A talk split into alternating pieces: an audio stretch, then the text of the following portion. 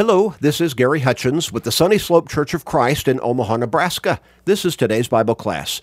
A short Bible study every day, only about 13 or so minutes long, but that keeps us in God's Word every day, and that helps us to stay strong and grow stronger in our faith. Faith comes by hearing the Word of God, Romans 10 and verse 17. And as we're strong in our faith, then we can stay faithful to God. And we can be that great example of Christianity to the people around us. But being in God's Word every day also helps us to grow in our knowledge of His will for our lives and helps keep us focused on our relationship with God. You know people in your life who need to turn their life around, who need to grow stronger in their faith. Maybe they need to come to God because they're not with Him right now. Help them by sharing these short studies with them through Facebook friends, text messages, other technological means, with your family members, your friends, your work associates, your neighbors, with literally everybody you can. You may help somebody come to God. You may help somebody get to heaven. What a great blessing for them but it will also be a great blessing for you. So make that commitment and start sharing today and every day with everybody you can. We're coming toward the end of our line of thought and study, talking about seven attacks on our faithfulness used by the devil to try to tear us down spiritually, to try to pull us away from God. And he is skillful, masterfully so, at attacking our faithfulness. We've been looking at seven specific avenues of attack the devil uses. As I've emphasized, I'm sure you can come up with more than just seven. But these seven are pretty basic. We can understand them and relate to them. And probably every single one of us has felt the brunt of these attacks, at least a number of them, in our own personal lives. Temptation was the first one. Well, the devil is masterful at challenging our faithfulness through seemingly attractive temptations. Worldliness is another one. Oh, the allure of worldly living with all of its immorality confronts us at every turn, every day, it seems. A moral lapse where we find ourselves weak for a moment and we, ah, we have that moral lapse. Well, we need to recognize that when we do that, let's admit it, own up to it before God, and seek His forgiveness and repentance so that we can become strong again. Doubt. The devil is skillful at planting doubts in our mind about our faith and our ability to stay strong in faithfulness. Missing worship and Bible classes with the church. Oh, careless and purposeful forsaking of the assemblies. Hebrews chapter 10, verses 23 through 25.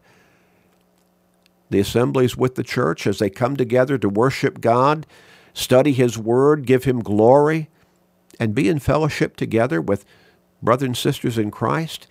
Oh, careless and purposeful forsaking of those assemblies with the church can lead to spiritual callousness and weakness, and ultimately unfaithfulness.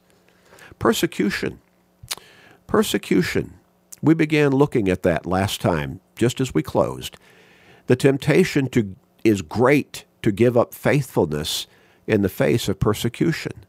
We talked about how the Roman government persecuted the church so severely in the first 250 or so years of its existence on this earth, going back to the first and second and even into the beginning of the third centuries uh, BC, or rather AD.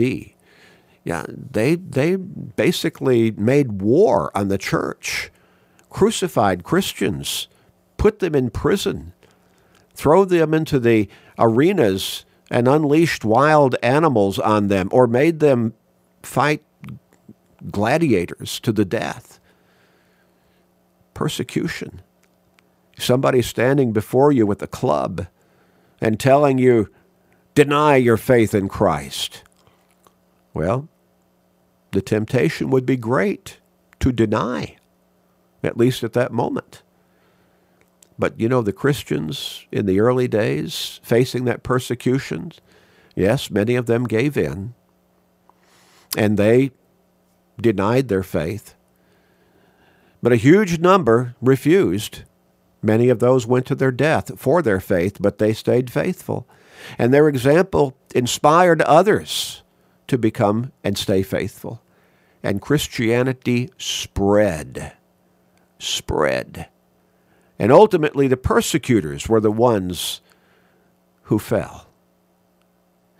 In John chapter 15 and verse 20, Jesus said this Remember the word that I have said to you.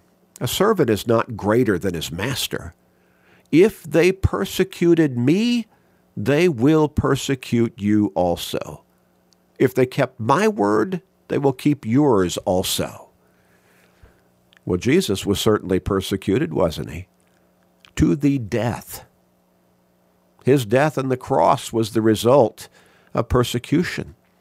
But that did not stop the message of salvation that he brought. That did not step that did not stop the spread of Christianity. In fact, Christianity, the gospel, spread after his crucifixion. He arose from the grave victorious over death and appeared to hundreds of people, risen. And the word spread.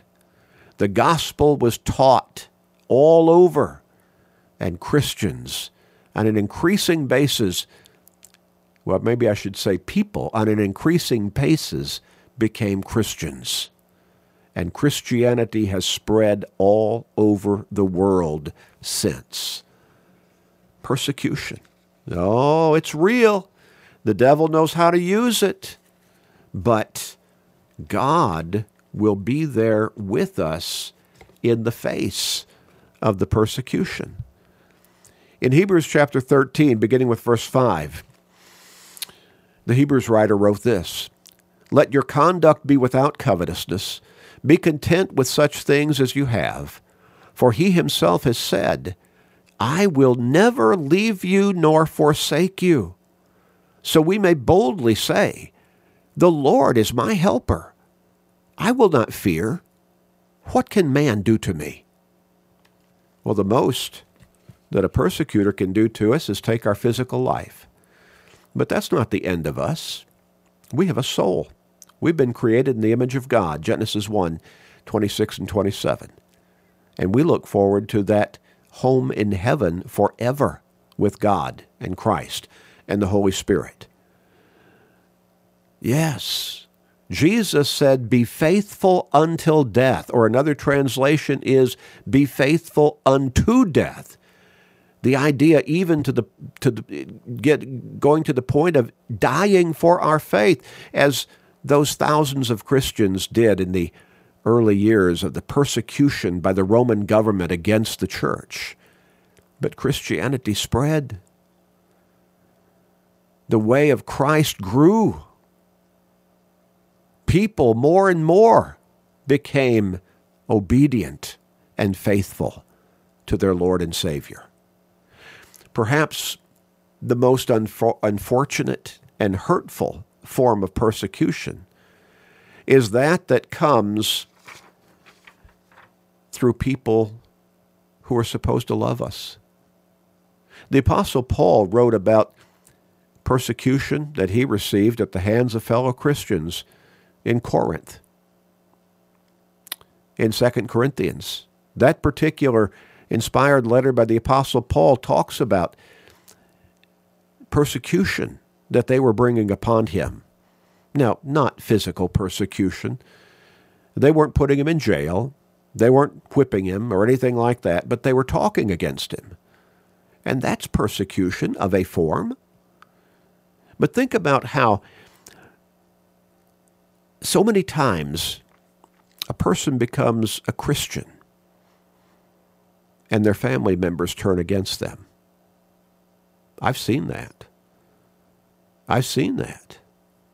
A husband does not want his wife to live the Christian life because that means she's not going to take part in some of the ungodly activities that they were enjoying together when they were living in sin. I knew of a one case where a, a wife became a Christian, her husband disabled the car so she could not get to services. She could not be with the church to worship God. I knew of another case where a young lady became a Christian. Her her family kicked her out of the house. And those are just a couple of examples. We could go on and on and on and on. In some parts of the world, if a person becomes a Christian, they might find themselves with a death sentence, even from their own family members, because they did not want them to leave their particular religious persuasion. How sad. One of the most hurtful forms of persecution that the devil can bring against us. But again, mankind, even our own family members, the worst they can do is bring us bring our physical lives to an end. But then we're delivered to eternal life in heaven.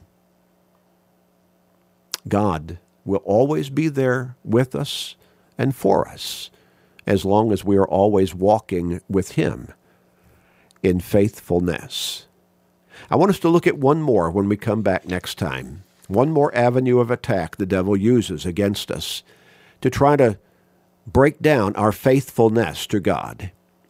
And this is certainly one we can all relate to, and that's fear. Fear can paralyze, and many people never become Christians because they fear that they cannot live a faithful life. But God assures us that we can. In 1 Corinthians chapter 10 and verse 13, he tells us, I'll be there. I'll take care of you. I'll help you. No temptation that we're confronted with is unusual. It's already been experienced by mankind. God's not going to allow us to be tempted by a temptation so overwhelming that we can't say no. In fact, God will always make the way of escape so that we can say no and stay faithful. God will be faithful to us as we are faithful to Him. Let us pray. Father in heaven, gracious Father in heaven, thank you for loving us. Thank you for promising us that as long as we walk with you in faithfulness, you will walk with us in faithfulness, and you will guard us against all the dangers that anybody in this world, and even the devil himself, will throw against us. Thank you, Father. Thank you for loving us that much. Praise, glory, honor, and thanks be to you. Help us be the shining lights to help people all around the world see that promise. Please forgive us, gracious Father. In Jesus' name we pray. Amen.